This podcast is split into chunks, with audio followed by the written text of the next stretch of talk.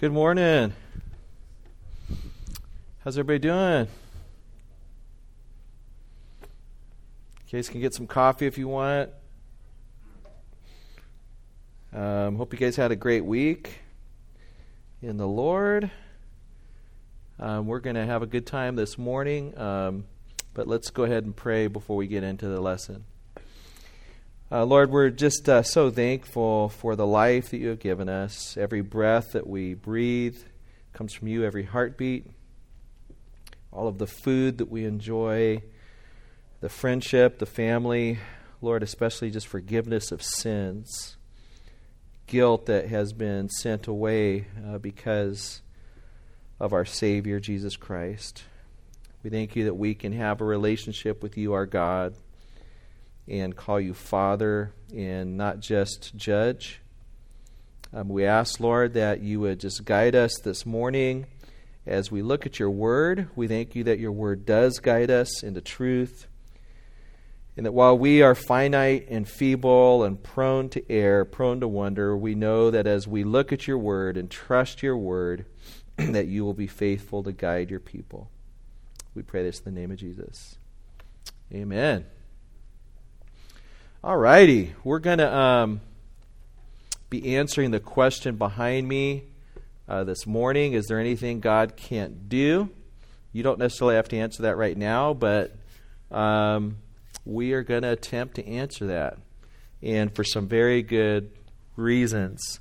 Um, this is part of our adult equipping school. We've been doing the adult equipping school, I think, since like ninety-eight or ninety-nine, something like that, where we offer a rotation of classes um, to try to equip our people to basically, we want, the purpose is to uh, train our families how to know, live, and speak God's word for his glory.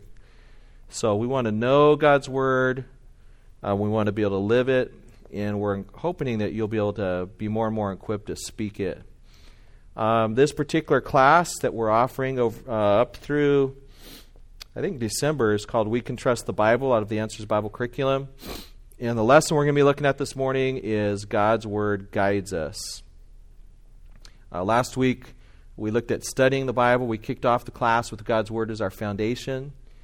And uh, so this whole class is is focused on basically what we would call bibliology. We're starting off with our foundation. How is it that we know that the Bible is a good foundation? Um, we're going to do a little bit of review, just a little bit of background, and then we're going to ask the question, what is impossible for God? What is it that God can't do? Um, so let's just do a little bit of review from the last couple weeks. Um, what do we mean when we say that the Scripture uh, is sufficient? What do we mean by that?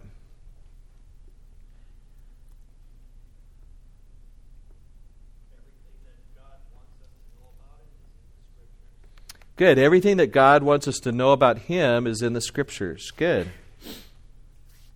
Um, at least for salvation, right? All the main issues. Um, can we know some things about God outside of the Bible? Yeah. Yeah. God has revealed certain things about himself in nature, but we would say that nature is not sufficient to bring us to salvation. I can look at the stars, the sun, the moon. I can go off into the forest and investigate all of the wonders of the universe. I'm never going to come to the conclusion that Jesus Christ died for my sins just by looking at nature, right? But the Bible is sufficient from the standpoint that it answers the big worldview questions in life. Why are we here?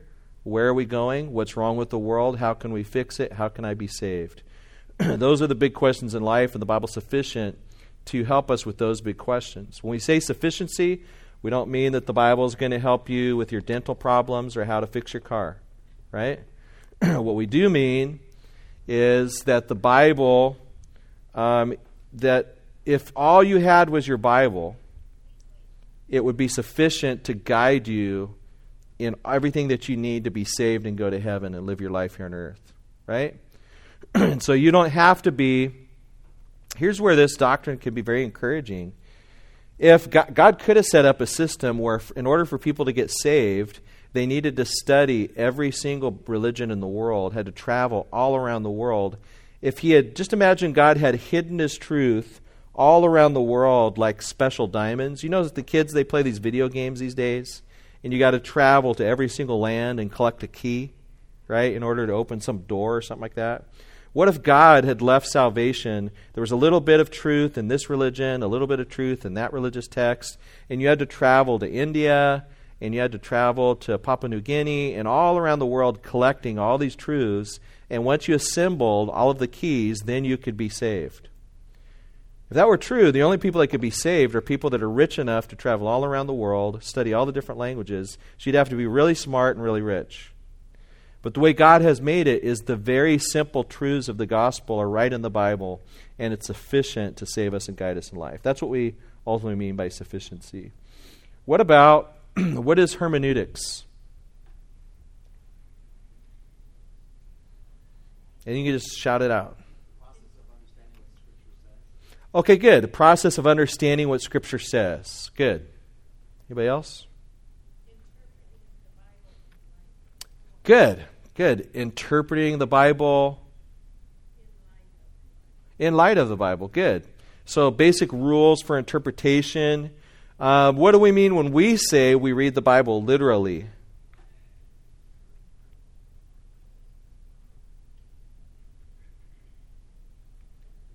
Yeah, Joe?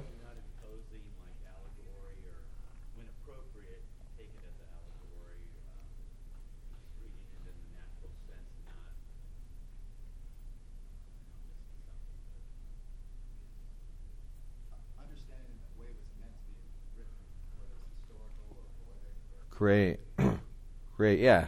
So Joe's saying not we're not imposing allegory or spiritual understanding on the text when it's meant to be taken naturally. David's saying just take a natural sense. If it's meant to be historical, it's, if it's meant to be an epistle, if it's meant to be poetry, we take it in that way.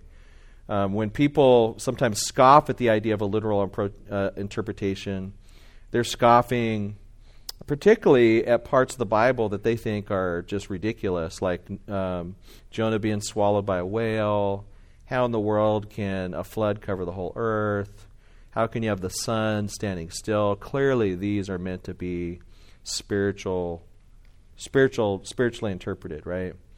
We would say, let's look at what the genre is and read it accordingly. Okay? Um... Let's see, what else did we do? According to last week, is this the right interpretive formula? Right meaning equals Holy Spirit plus original author to me. Is that the right formula that we're suggesting? Or is there anything missing? Original audience, original audience is missing, yeah. So the Holy Spirit, God breathes out through the, right, the original author onto the text. But there's an original audience that we're considering, and then it comes to me. Um, I was talking to a guy at U C R. Raise your hand if you went to U C R this week to pass out tracts or do some witnessing. Or you were at U C R. Everybody here all the time. Um, yeah, so that was a lot of fun. We got to go out there for zero week and talk to a lot of students. Jonathan Langley set it up. It was just a wonderful time. And um, I was talking to a young uh, student that was very, you know, broad-minded, intelligent young man, and was open to talk. And one of the things he was sharing with me is how that he's convinced that the Bible is just from man, because you have things in the Bible um, that we clearly just don't practice anymore. Like, um, you know, there's things about uh, not shaving your beard in a certain way, um, not, you know, uh, certain sacrifices and other other laws. And so I just asked him, I said, well, who are, who's the original audience of that particular section? And I, I said, if I wrote a letter to my wife asking her to pick up milk, and it was inter- intercepted by two other people before it got to my wife, would I be mad at those other people for not getting me the milk? And he's like, well, maybe. I said, no, if I wrote a letter to my wife saying, could you please pick up milk, she's the intended audience. And so I'm not expecting anybody else to get milk except for my wife. Similarly, a lot of these passages that we're reading in Leviticus and so on and so forth, this is part of Israel's national constitution, right? You would enforce the Constitution of Israel on the United States, would you? Um, unless the Bible had clearly said that this Constitution of Israel is to be enforced on every nation, which we I don't believe we get that. And so, anyway, so you have to take into account the original audience as we're interpreting these various passages, right? Otherwise, you will come up with wacky misunderstandings, and even it, supposedly you would see contradictions. Um, what is exegesis? What is eisegesis? Which one do we like? Which one do we prefer, exegesis or eisegesis? Exegesis, right? We want to try to pull out of the text what God had intended the author to write to the original audience with the appropriate applications to us. Eisegesis, um, I was talking to another gal at U C R this week. She's uh, her major is uh, gender studies, and she was um, in her in her major. She's reading the Bible. She's looking for information in the Bible that would support her particular view of gender studies, which means a rejection of the binary system. Right? You guys know what the binary system is? The idea that we need to force everybody into male and female. She says that's unnatural. It's unnatural to, that you have to think of everybody in this category of male and female. And so she's reading the Bible. I mean, she's looking at all of nature and, and history and science and everything else. But when she comes to the Bible, they're trying to read the Bible in an anti-binary sense. Right? So what can they find in the Bible that either proves that the Christian worldview is to be rejected because of its binary approach, or is there hints of a non-binary approach to the Scriptures? All right, that's eisegesis. You're just opening up the Bible, looking for an anti-binary uh, bias. Um, last week we talked about application. So we said as, and this is a, a suggested uh, approach every time you read the Bible, is that you're looking for the particular teachings, and you don't just stop with the teachings, but then you allow the teachings to reprove us, and we reprove each other in community. But then we don't just leave each other like, oh, I'm so messed up. Then we try to correct, right? We correct each other, try to fix, mend the wounds. And as we continually do this over and over and over again, we get trained in righteousness. All right? So this is uh, the application approach that we suggested last week. Final review question. What do the letters O I A have to do with last week's lesson? O I A. Good. Observe, interpret, and apply. So uh, many of you, have, I'm sure, have heard this through various Bible methods, but this is this is what we're suggesting. This is the uh, you know a literal approach. Inductive Bible study is we, we observe the text, we're trying to read it, ask questions of it, who, what, when, where, why, how, right? Then we make interpretive decisions about the text based upon our hermeneutical presuppositions. Literal approach, considering the genre, genre, considering the original author, original audience.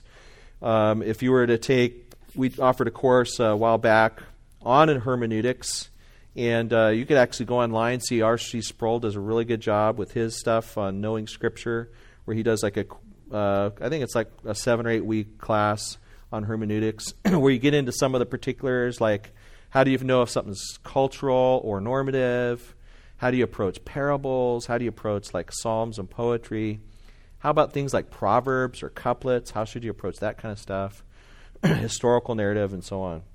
Um, so there's, if this were a hermeneutics class, we could get more detailed into that, but hopefully we're going to be hitting you guys with hermeneutical principles all throughout. So observe, interpret, and then apply. We're suggesting following the Second Timothy three sixteen and seventeen model, right? Doctrine, reproof, correction, training in righteousness. Any questions at all about anything we've done up to this point? Questions, comments, criticisms, or concerns? Now, does anybody need coffee?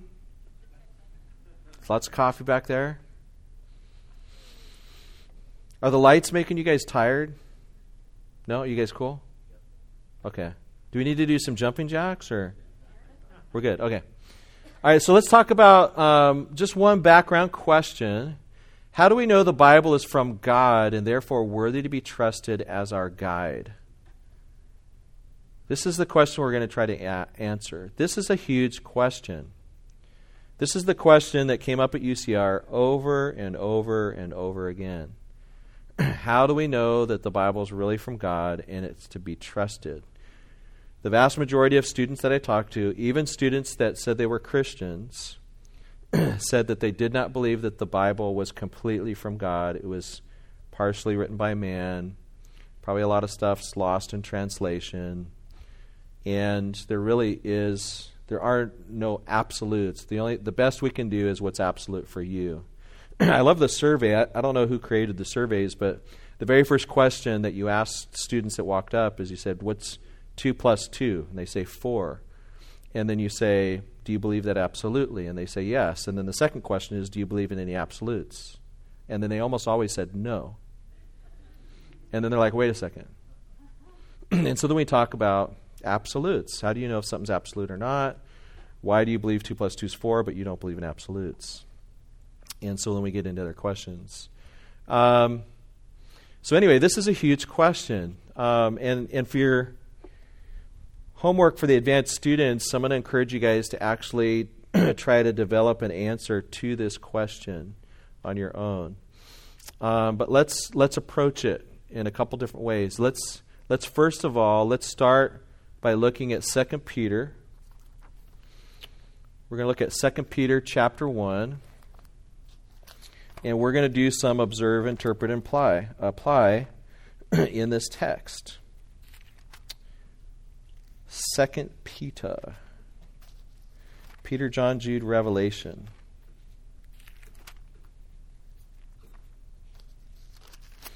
Second Peter comes after First Peter, in case you didn't know. One,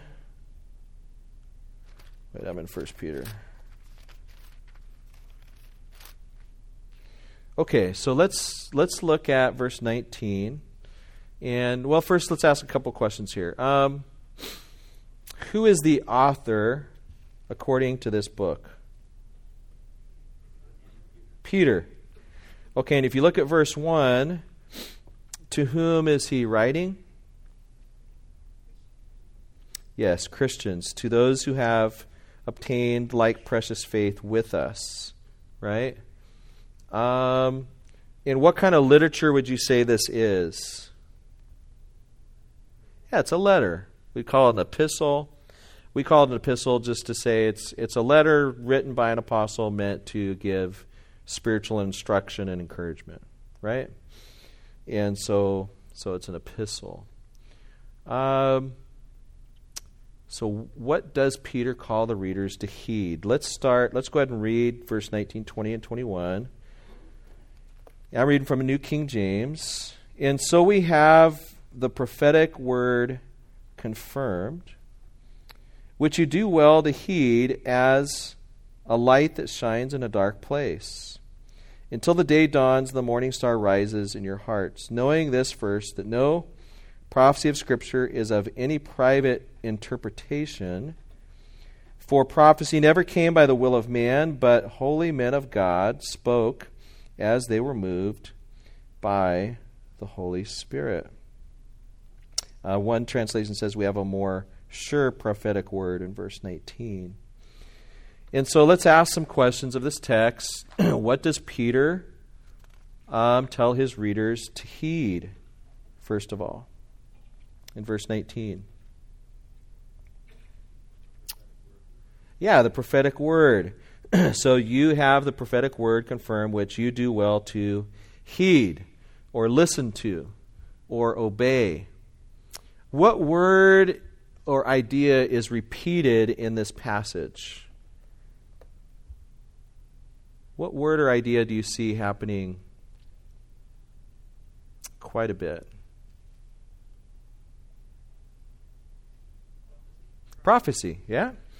Yeah, so we have prophetic word in verse nineteen, we have prophecy in twenty, we have prophecy in twenty-one. So there's a good chance that prophecy is a big theme right here, right? Um, to what would readers equate the reference to prophecy? So what we're asking is the original audience, when they hear the word prophecy, what do you think they're thinking about? What's how are they interpreting that? yeah, they're probably thinking about Old Testament passages, especially when we see that the way Peter is further expanding on the term in verse twenty. He says, knowing this first, that no prophecy of what? In verse twenty, prophecy of Scripture. So the expanded term in, in verse nineteen, he says prophetic word. In twenty, he says prophecy of Scripture. So he's he's talking about the prophetic words in Scripture. At this time, the Scriptures that are available to the believers, or most available to believers, is the Old Testament, right? So um, so we're, we're actually making an interpretation now. Um Probably more than just an observation. Who are the holy men of God? Verse twenty-one.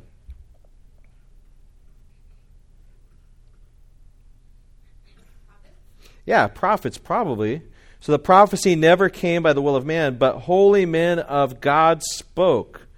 Um, so if it's true that we're talking about the prophecy of Scripture, that is. Old Testament, then the holy men of God would seem to be the prophets of the Old Testament. Does that make sense? Okay, that seems like a legitimate interpretation to me. Um, in verses twenty and twenty-two, there's two untrue qualities of the prophecies that are given. What are they? So twenty and twenty-one, let's go back to that. Uh, knowing this first, no prophecy of Scripture is of any what? Private interpretation. I think some translations say private origin. Okay, and then uh, prophecy never came by what? The will of man. So it seems like um, the two untrue qualities would be prophets did not record their personal ideas about God, so we're not just they're not given their own private interpretations, and the prophecies were not from their own human will, right? They're not just saying, "Here's my ideas," and it's all coming from the prophet himself. Does that seem legit? So two things that are untrue. It's not just private interpretation. It's not just coming from their will. Uh, were men involved in the writing of Scripture, according to these this passage? Yeah, Mitch. Well, getting back to what you were saying about prophecies never came by the will of men. Right. That would be a good uh, reference to Mormonism or Islam. Yeah. The prophecy came by a man, Muhammad, and the Mormon prophecy came by Joseph Smith. Right, yeah. Yeah, I would say so. I mean, they would probably respond saying, no, no, he got the plates from God. And Muhammad, no, he was spoken to by Gabriel. But the Scripture says. Right. Right, right. That's good. Um, were men involved in the writing of Scripture according to this passage? Yes. Yeah. Um, yes, they yes they were. Uh, no, say it again? Holy men. Yeah, holy men. Yeah, so holy men of God spoke as they were moved. Um, and I've already kind of let the cat out of the bag, but how? How were they involved? They were moved by the Holy Spirit. Yeah, so they're being moved uh, by the Holy Spirit, it seems. Was God involved in the writing of Scripture? Yes. Yes, how was God involved? Yeah, from God. And so the Holy Spirit is the one that's doing the moving. So they're from God. They're speaking from God. So um, this is more getting into interpretation, but just the other day I was I was explaining to someone or to our one of our classes that what you have here is um, clearly human beings, prophets in this case, and God are both involved in the formulation of Scripture. And the Holy Spirit is moving them along. This term, the Greek behind this term, is the same term that's used of wind that would move a ship, moving through the sails of a ship to move a ship. And so the prophets are kind of like the ship, and the wind is the Holy Spirit. So the Holy Spirit fills the sails, and the ship moves. Clearly, the ship is moving. It's not just the wind, um, but it's wind that moves the ship. And so you have the Holy Spirit that is coming and moving individuals to prophesy, and then prophecies become Scripture. Um, so let's talk about some applications. What are the sources of Scripture?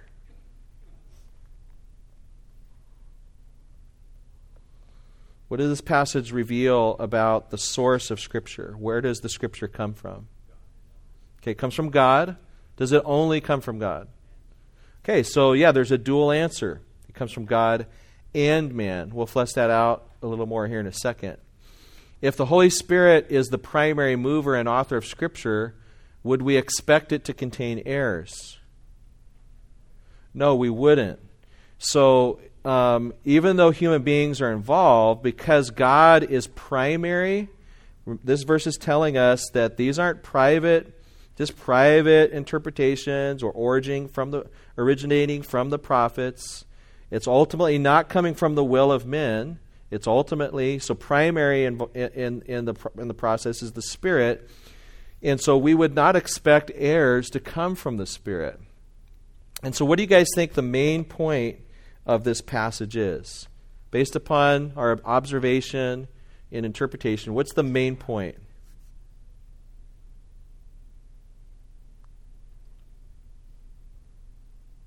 You have a more sure word that you can trust. Yeah, we can trust the Bible. Why? It's okay, so God is the ultimate source. God does use humans, but it's ultimately from God, so we can trust it. Scripture is not simply a product of man, but God through men. All right, so this is this is part of the answer to our question is, can we really trust the Bible as a guide for life? From this passage, we would argue yes, because what the Bible is telling us about itself is that the prophetic word, when we talk about prophecy, we're talking about people being filled with thus says the Lord's speech, right? In the most basic sense, prophecy is someone who speaks thus says the Lord, right? The Holy Spirit fills a person. They give words that come from the Lord that have thus says the Lord value. That's why you see thus says the Lord over two thousand times or something like that, something like that phrase in the Old Testament.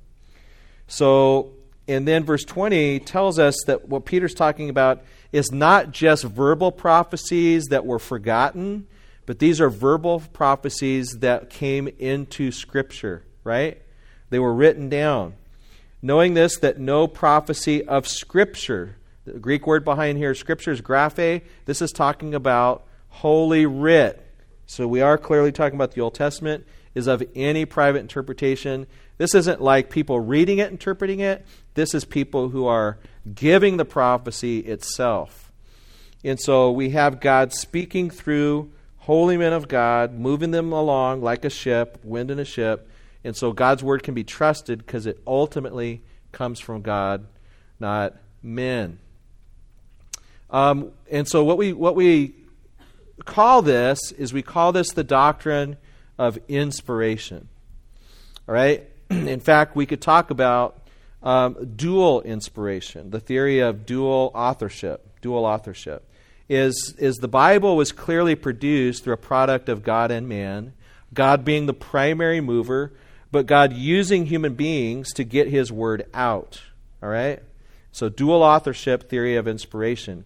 When we say inspiration, do we mean inspiration like a poet gets inspired to write a poem? No. Or John Lennon got inspired to write his songs? No. We're talking about literally is God breathed out. He exhaled His word through the author onto the page of Scripture. Right? That's inspiration. And it's the text itself that gets inspired. And it's ultimately a product of God through this process of what we call dual authorship.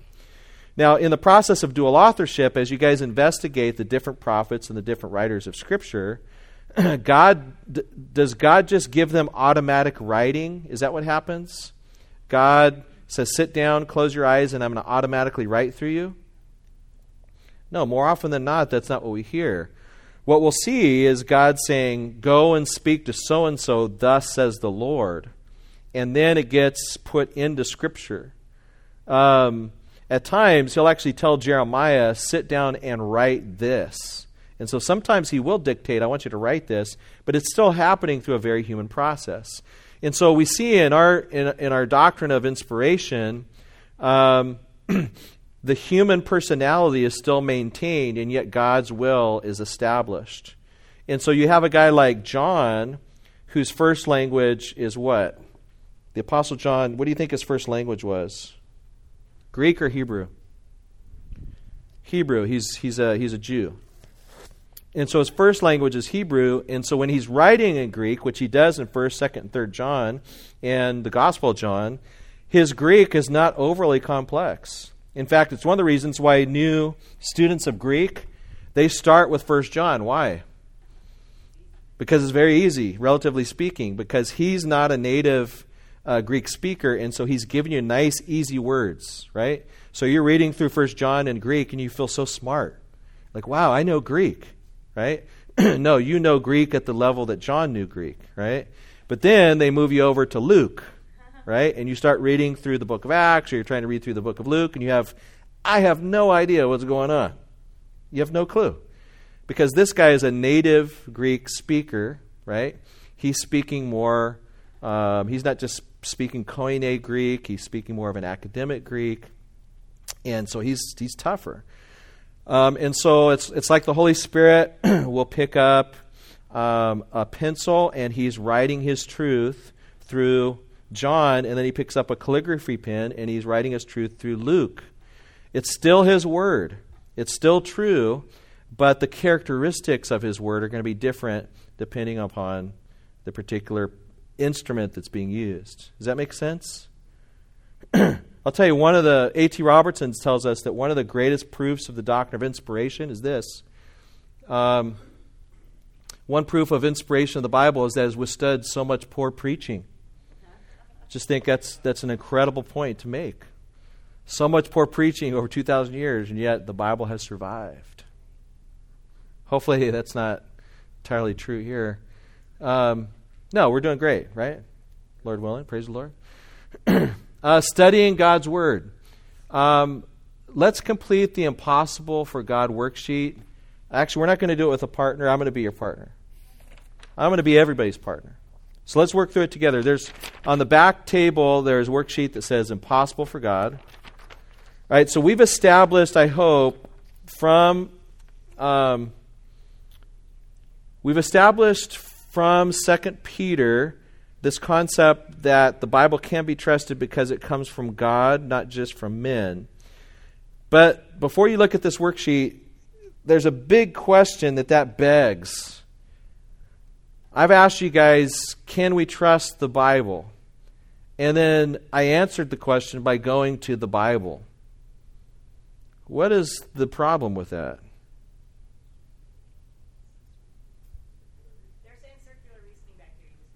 Yeah, circular reasoning, right? I've how can I prove the Bible by going back to the Bible? That's a problem, right? I mean, if I'm trying to prove to you that a logical consistency is the ultimate standard for truth, and you ask me, well, how do you know that? And I say, it's just logical. That's that's a problem, right? Or if I say empiricism is the ultimate standard for truth, and you say, well, how do you know that? And you say, because I haven't seen any other proof otherwise. That's a problem, don't you think? Circular reasoning. And so we're, we're, we've gone to the Bible to prove the Bible. Uh, there's a problem.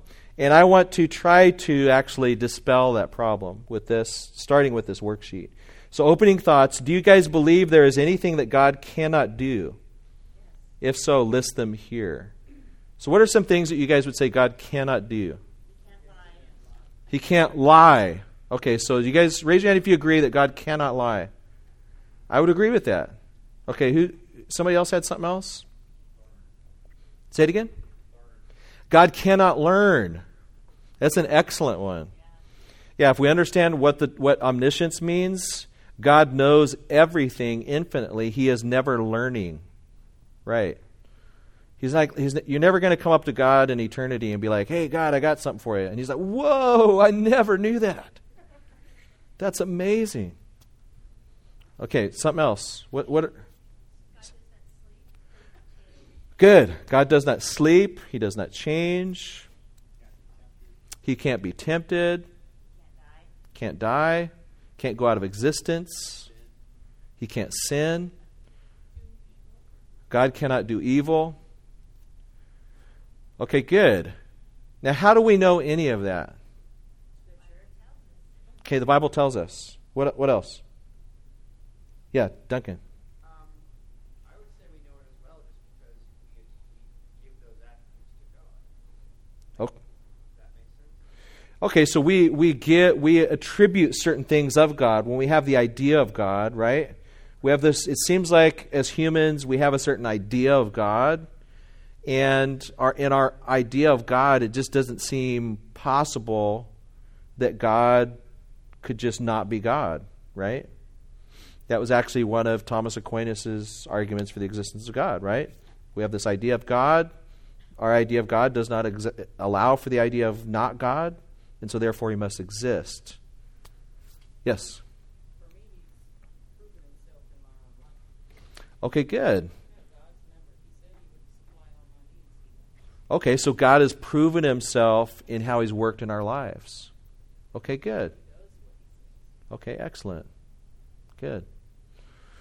Okay, so I think it seems like the the specific knowledge that we have of God can't lie, um, he can't do evil, that seems to come from a, a source of revelation.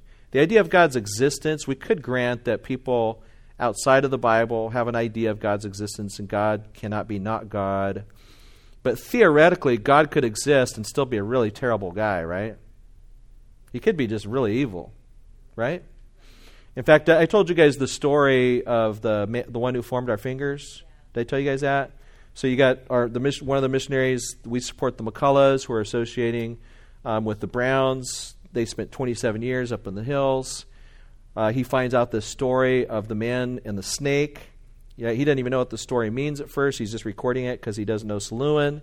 They've got this ancient story that's been in the village for hundreds and hundreds of years. Finally, he learns the language. He starts hearing it, and they're talking about there was a man who was put in the garden by the one who formed our fingers, and he said, you can eat of any tree. And and then the snake comes along and says, no, you can just, oh, no, God tells him, or the one who formed our fingers, don't eat of that tree.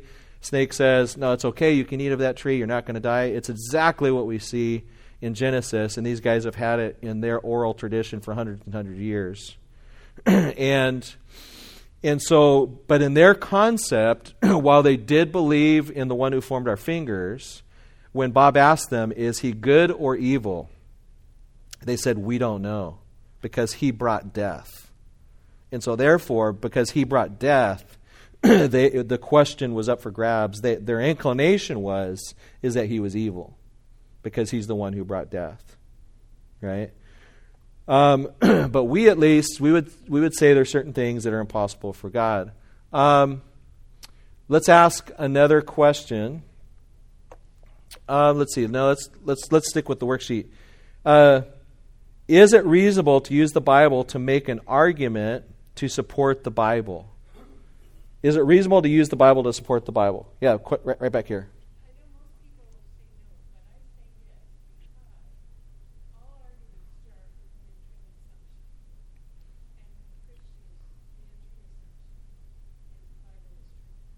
Good. Okay. So tell me your first name again. Barbara. Barbara. Okay, so Barbara says that uh, most people are probably going to say, no, you can't use the Bible to support the Bible. But she's saying, I believe that you can, because everybody starts their first arguments or their entering arguments um, with some assumption. And our starting assumption is the Bible's true. And, and that's a great point. And actually, you just let the cat out of the bag of where we're rolling. That's that's that's the argument that we're going to be making here. Turn to uh, Hebrews, Hebrews chapter six, and some of you guys probably remember this line of reasoning from last year. I just want to establish it again. Let's look at Hebrews six, uh, starting in verse thirteen.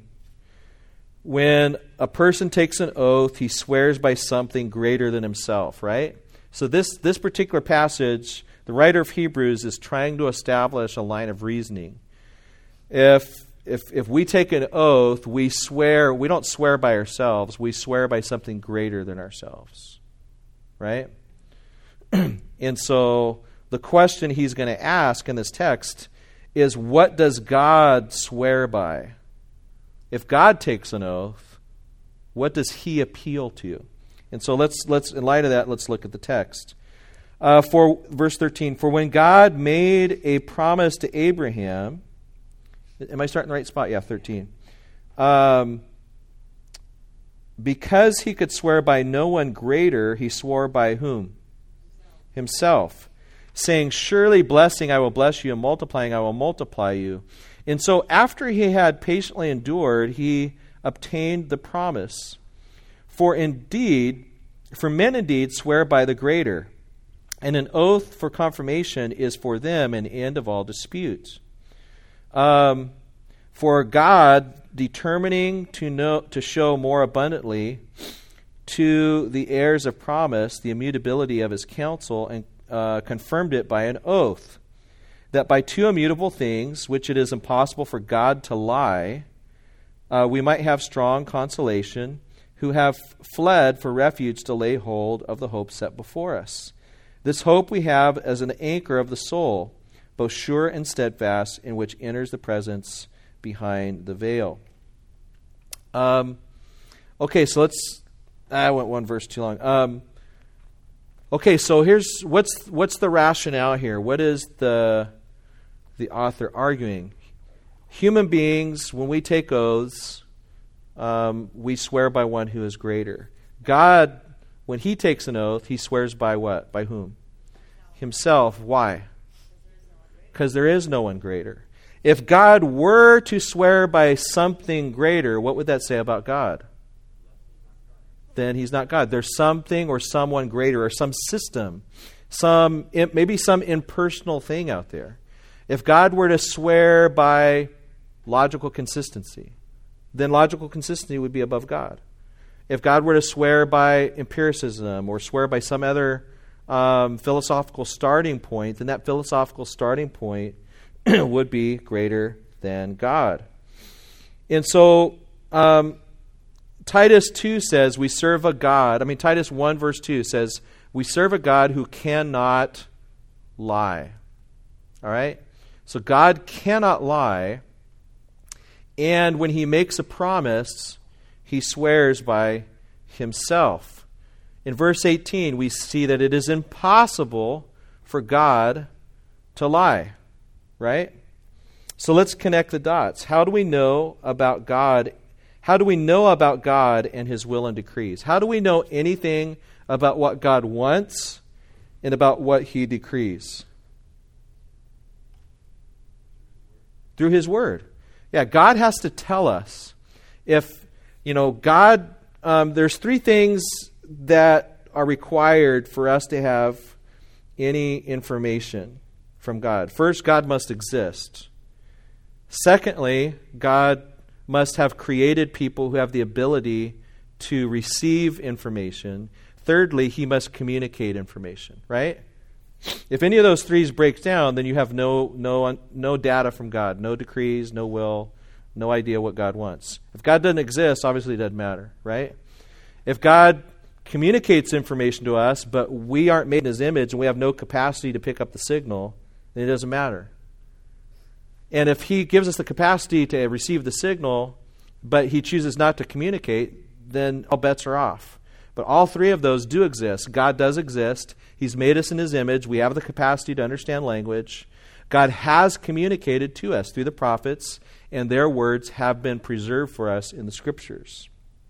And so we ultimately know about God because he has chosen to reveal himself through the prophets that have come down to us through the scriptures. And we've been made in the image of God, and we have the capacity to understand and know language, right? There's other things that would form our epistemology, but that's the basis of it. If God wrote the Bible, as Second Peter says, is there any standard greater than the Bible? No, there's not. If God... If the if God can't swear, swear by anything higher than himself, then there is no higher authority than God's words in our lives. If it is true, as for Second Peter says, that God, that there is no prophecy of Scripture that is of a private origin, but God has moved people along by the Spirit then the highest authority that we have in our lives is the Word of God. If God cannot lie and God wrote the Bible, what can we co- conclude about the contents of the Bible? It's true. The Bible is true. And so we can say with the Scriptures, let God be true and every man a liar. Um, so is it reasonable for God to swear by himself? Yes. Why? There is no higher authority. There's no higher authority than God himself. Why can't we do the same? Why can't I? I, I I'm going to make you a promise, you guys. I swear by the name of Mike Berry that I'm going to fulfill this promise. Why does that not work? Say it again, Alvin. I'm not infallible. I'm not all powerful. I am not a good starting point, right? I'm not a starting point for knowledge. I'm a creature. I'm finite. Once you get to the where things stop, once you stop with the infinite, once you stop with the starting point, there's no other place to appeal. And so all arguments for starting points are of necessity circular, just like Barbara was saying. You must start with a circular argument when you're talking about ultimate authorities. Because if you appeal to anything else outside of that authority, you've now ruined your ultimate starting point. Um, let's. Uh, so the Bible is the Word of God because it says it is. We don't stop there. And it allows us to make sense of the world. So we we start with the Bible. We says the, the Bible is the Word of God because it says it is. And as we look out into the world, um, we we we see that it's making sense of the world. So the Bible is true as it says it is. Any other explanation for the universe's existence ultimately breaks down. Let's establish this a little bit more. How are we doing on time? We've got thirteen minutes. Okay, so I'm going to give you a just a brief... This is going to be a crash course in the authority of Scripture. We've already given you the introduction on this. I'm going to fly by this stuff, and I'm going to post all these notes on C C C so you don't have to worry about trying to write and scramble and all this. What do we mean by the authority of Scripture? Here's what we mean. The authority of Scripture means that all the words in the Scripture are God's words in such a way that to disbelieve or disobey any word of Scripture is to disbelieve or disobey God. That's what we mean. All the words of Scripture that are in the Bible, um, that's double statement, um, are God's words in such a way that if we disbelieve or disobey any word of Scripture, we disbelieve or disobey God. One of the questions I have on the quiz, is anybody in the Doctor Matters class on Wednesday morning? All right, I'll, I'll give it. Ben will get the answer to this question. So one of the questions is, if Paul gives us command, does that have the weight of a command from God or something like that? Or if you dis, if you disobey a command from Paul in Scripture, are you disobeying God? Answer? Yes. Yes. Right, because that comes from God. So if it's properly interpreted following our hermeneutical process, right, we have the Holy Spirit writing through an original author, original document, original audience, down to us. That gets a little trickier, right? We're talking about if we have the proper interpretation, um, Uh, then we come, we understand, and let's let's just set that aside. Even if even if you and I misinterpret the Bible, the Bible is still God's word and true. Whatever it means in God's mind, it is true, and it is to be believed and obeyed. Now, you and I can come up with wrong interpretations, and I can stand up here, here and preach the wrong interpretation. And are you obligated to obey and and believe my wrong interpretation of the Scripture? No, no, you're not. That's why even the Bereans would go and research Paul's teachings and say whether these things were of the Lord. Once they were inscripturated, guess what? We know they're from the Lord, right? And you must believe and obey those. And so, so there is a difference between what's actually on the page of Scripture and then what we may be interpreting. Um, so the words of Scripture are ultimately self-attesting. This is from Wayne Grudem. The words of Scripture cannot be proved to be God's word by appeal to any higher authority.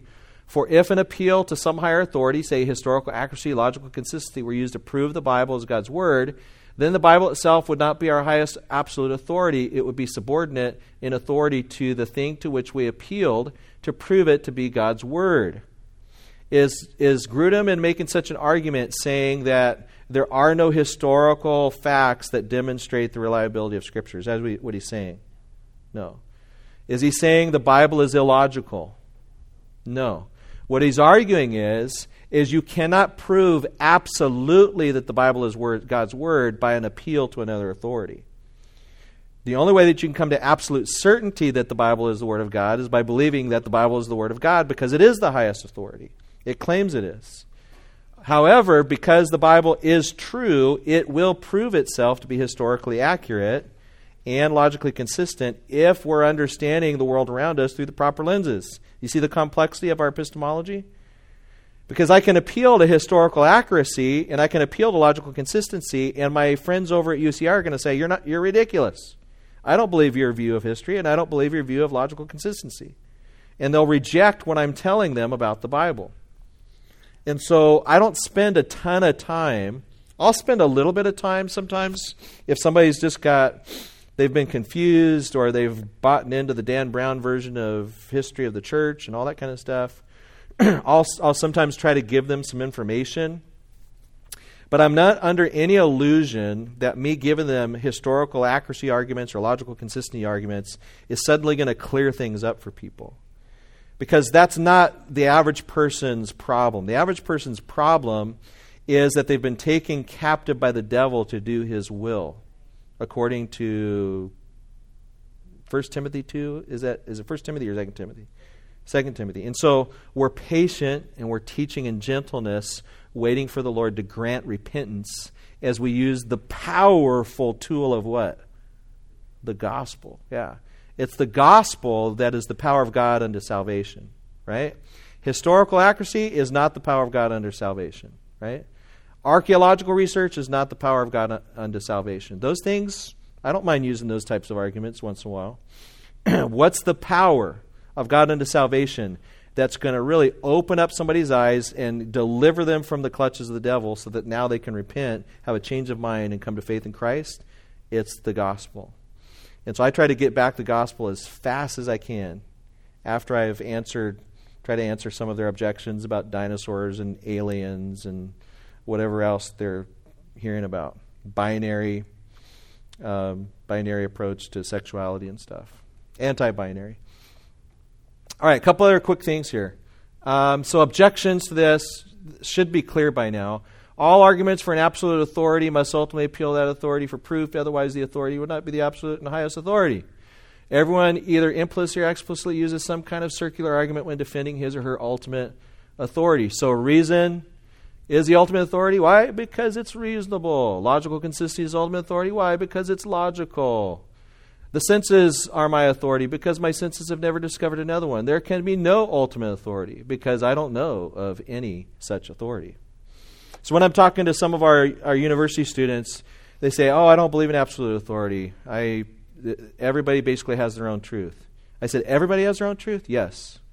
You don't believe in any authority, any absolutes at all? No. Are you sure about that? Yes. So you absolutely don't believe in any authorities. Uh, that, uh, let me see. Let me think about that. So you're making an absolute statement that you don't believe in any absolutes. Right. Yeah, Kevin.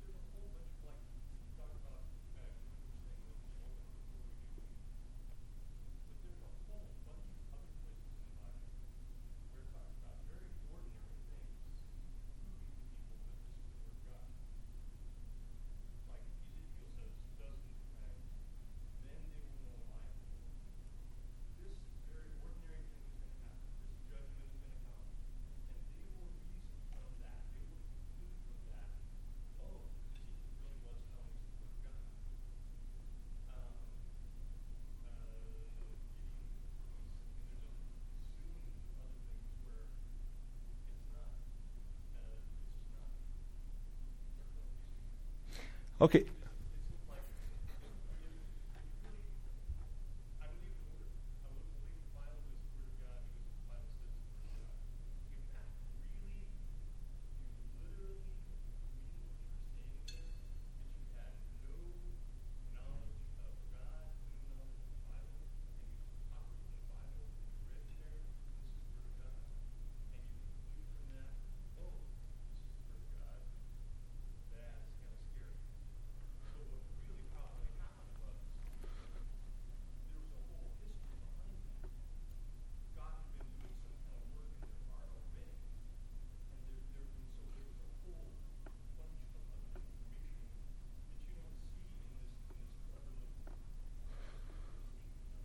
Right.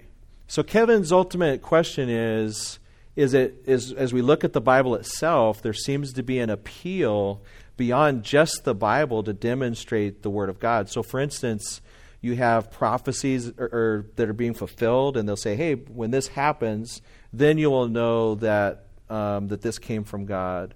Or uh, even like Moses, right? So Moses is given various miracles they can do with his leprosy arm. Throw a snake down, then you will know that Moses is a prophet from the Lord, right? That's the basic idea. Yeah, in making an argument for ultimate truth or the first starting points, in no way is Grudem or any of the presuppositionalists, which is what we're talking about, presuppositional apologetics, in no way are they saying that there are no other evidences that demonstrate the truth of the Bible. And in no way are they saying that we can never make an appeal to miracles, to fulfilled prophecy, to historical logic. What we're what we're talking about, though, is what is our foundational starting point. So would we say that fulfilled prophecy is the highest starting point to demonstrate the truth of God's word?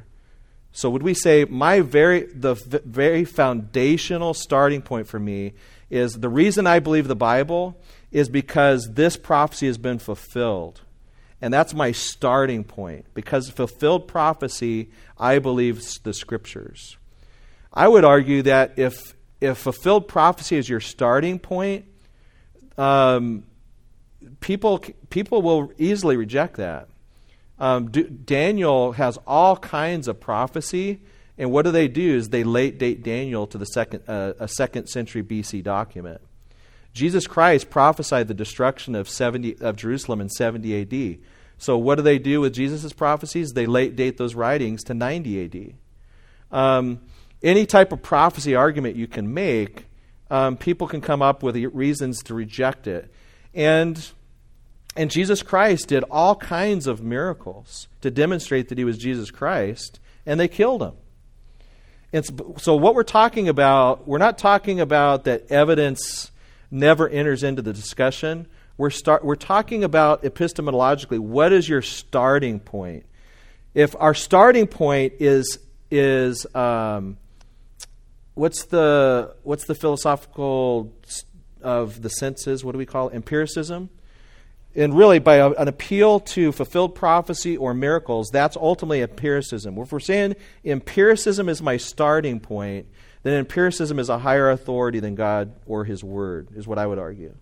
God appeals to himself as the highest. He swears by himself. And yes, he displays his majesty through many different ways, but he ne- he doesn't appeal to anything above himself when he's, for his ultimate starting points. And so part of what we're arguing is, is there's no reason to be ashamed of the idea of going to people and saying, you know what? I believe that the Bible is the Word of God. And they say, well, why do you believe that? Well, can I can I show you some passages in the Bible that give me ra- a, a rational reason for why I believe the Bible is the Word of God? Sure. And I can take them to passages right in the Bible where the Bible explains how the Bible came into being, that it wasn't just made up by men, but it was actually God fulfi- inspiring people. You know what? I can't prove that scientifically. I can't prove to someone that prophets were moved by the Spirit and that those prophecies became Scripture. But I can show them in the Bible that the Bible argues that that's what's true about itself. I can show them that the Bible says, thus says the Lord in the Old Testament. I can show them that the New Testament writers quoted from the Old Testament, and Jesus quoted from the Old Testament as the Word of God. I can show them that Jesus pre-authenticated the apostles and said, I'm going to bring all truth back. I'm going to guide you in all truth, and I'm going to bring all things back to your memory. memory. I can show them that Peter quotes Paul's words as scripture. He says they twist things as they do Paul, uh, Paul and the rest of the scriptures. I can show how that Luke's words are quoted by Paul as scripture.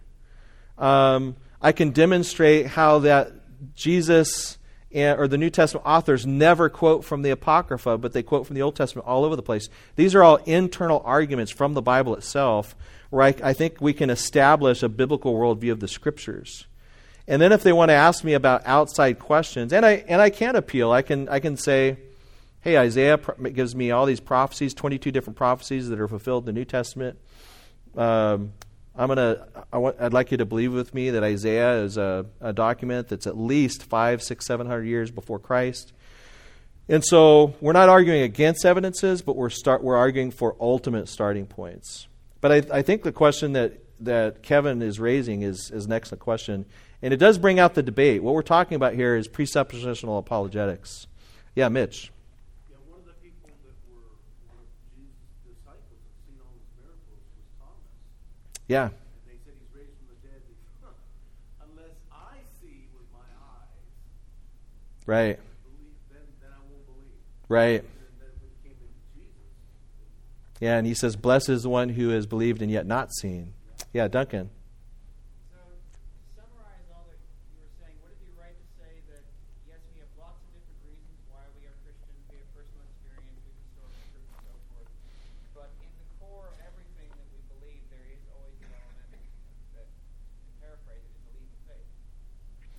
Yeah, I don't know. I, I don't like... It's not a blind jump, but right. Faith is still there as part of, part of doctrine. Yeah, totally. Yeah, faith is has to absolutely be part of our doctrine because we're dealing with matters that cannot be um, confined to a laboratory.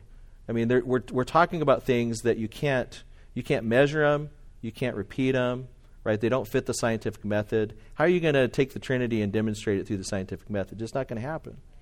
But you can demonstrate if you believe in the Bible, right, and you believe the Bible is the Word of God, then you can demonstrate the Trinity, right? You can look at nature and try to come up with analogies for the Trinity, but almost every analogy out there about the Trinity proves some her- heresy, just about every one. Um, and so the Trinity is, it's something that you would just never arrive at without the Bible. The uh, the incarnation of Jesus Christ, the fact that Christ is both God and man, you would never arrive at that without the Bible. There's just you wouldn't come up with it. And that, and those and all of us in this room, none of you, I assume, none of you have met Jesus Christ face to face.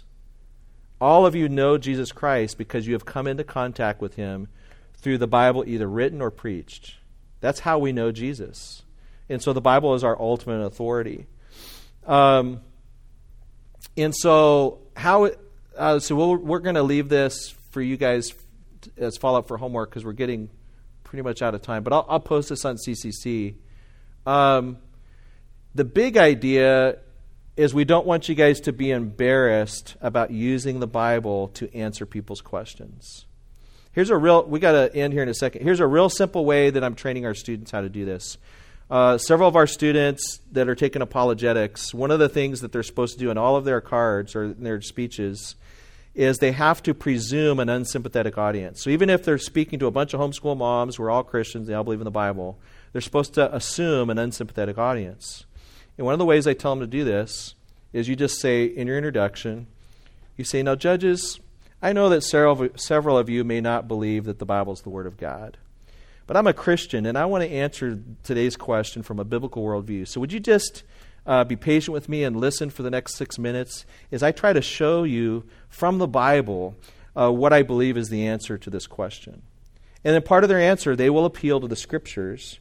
And then in part of their answer, they'll appeal to like archaeology or some scientific research or whatever. But I try to get the kids to always go to the Bible in every single question. And and they don't necessarily have to give a full, they don't have time to give a full, complete apologetic of why they're going to the Bible. Just say, I know you don't believe the Bible is the Word of God, but I do, and would you allow me to appeal to it for a moment? And as you appeal to it, You know the Bible's the Word of God, even if they don't believe it. And if they don't believe it, it doesn't matter. Because the Holy Spirit, as Steve Smith says, the Holy Spirit is attacking people. And you're looking for the people that the Holy Spirit is attacking. And if you if you lead with the gospel, then the Holy Spirit's going to open up the eyes of the people he's attacking, right? One uh, one final analogy, and I'm way over time. You guys can beat me later. Um, do we want... Some people use the in their gospel presentations or as they're talking to people about the Word of God, they, they'll leave the gospel for the putter in their bag, right? As they're playing, you know, golf, right? So you're playing golf, and somebody, you know, a lot of people, the way they approach it is they're talking to people and they bring out their driver, and what they're going to do is, okay, I want to hit this guy with some good archaeology. Boom. And then they get out their next club, and now I'm going to give you some logical consistency. Boom. Now I'm going to show you that Christians are just the best people in the whole world, and we're always really loving and really kind, and we do the most good works, right? Right? Boom. And you, so you're, you're going through, and then you get to the very end, and the ball's about this far away from the cup, and you bring out the gospel. And by the way, Jesus Christ died on the cross for your sins. You knock it in. That's not what, that's not what Paul says. The power of God unto salvation is you get the driver out, and that's the gospel. You lead with the gospel. Hey, let me tell you, Jesus Christ and him crucified, raised from the dead, it's into the... Bam! You you go right out and you hit three hundred yards right out the gate with the gospel, and then you allow the Holy Spirit to help figure out whether this person's being opened or not to the Lord. You do just what, like what, G, what Jesus did at the well with the woman at the well, right? He's talking to the woman at the well, and you know, hey, would you get me some water? And and so she gets some water. They're talking a little bit, and before you know it, boom, they're into a gospel interchange. And he's talking about sin. Why don't you go get your five husbands? She's trying to sidetrack with some theological conversation. Before you know it, this woman's saved, and she's going to get other people. This is what they're doing in Islamic countries all around the world right now. This big revival that's going on in Indonesia and other places. Why are they, why are they seeing so many people come to know Christ? Because people in a very loving, non-threatening, non-confrontational way, confrontational way, are just leading with the gospel and letting the Holy Spirit determine whether people are open or not. And if people aren't open, they just say, hey, thank you very much. And then move, you know, talk about whatever else, and then move on to the next person. So does that make sense? Um, okay, here's your homework. This is our section on internal evidences and external evidences, which we didn't get to. So I didn't want you to think that we're never, ever appealing to external evidences. There's lots of good... Because the Bible is true, there's tons of external evidence that we can appeal to. I'll put this on C C C. Um, we'll talk about application on C C C. And here's your homework. Ask one unbeliever this week, do you think the Bible is written by God or just people? If you don't do anything else, this is your homework. And you don't even have to answer the question. Just ask it. You don't have to answer it. Go to one unbeliever. Hey, all my little kids, like eleven, twelve, thirteen, fourteen, they all did it this week, right? You can do it. Go to one unbeliever. It can be email. It can be text, better face-to-face. Say, hey, I was just wondering, uh, do you think the Bible is written by just men or is it written by God? And then see where it goes. And if it doesn't go anywhere else, at least you ask the question. Does that make sense? Reality is, it's probably going to go somewhere else. But I want to get you guys in the habit of, of thinking about asking this these kind of questions. We were in Subway two nights ago with my son. This lady starts talking. She's going on and on about how crazy things are in the neighborhood. And I'm just like, man, why do you think it's so evil? She, she gives her opinion. Hey, you go to church anywhere? Oh, yeah, I used to. And within just two seconds, we're talking about the gospel. Right? Finish the lesson this week. Um, read some stuff for next week. I'll post on C C C. We got the Psalm. Advanced students, here's your homework. Write your own response to the question, how can the Bible be written by men but also written by God? I'm going to send you a link on Dropbox, or you can try to type all that in if you want right now. I'm going to send you this link on Dropbox that will give you helps to answer that question. How can the Bible be written by men but also written by God? How do you know who the advanced students are? Uh, you decide in your own mind whether you think you're advanced or not. All right, so you're sending it to everybody. Yes, I will. Okay. Now, I'm I'm thinking of as advanced students as those who were already took the course last year, and they're like, oh, I already took this last year. I'm like, oh, yeah, I'm going to give you extra work. Does that make sense? All right. All right, let's go ahead and pray, and then I'll be up here for other questions. Great questions, you guys. Always keep those rolling. That makes it a lot more fun. Lord, we thank you so much for your um, goodness to us. Um, we thank you for just the way that your word guides us, the way your spirit guides us. We thank you that um, for just um, the confidence that we can have in using your word because it is true. And um, we thank you that because it is true, that it comports with reality. And so we can point to evidences um, all around us as we're interpreting those evidences properly through the proper lens. Um, they um, support um, our contentions uh, that the Bible is the Word of God. We ask, Lord, that you be with us this week as we seek to minister to unbelieving uh, friends and family. Um, help us to answer their questions. Guide us by your Spirit. We pray that you would awaken many to salvation. In Christ's name we pray. Amen.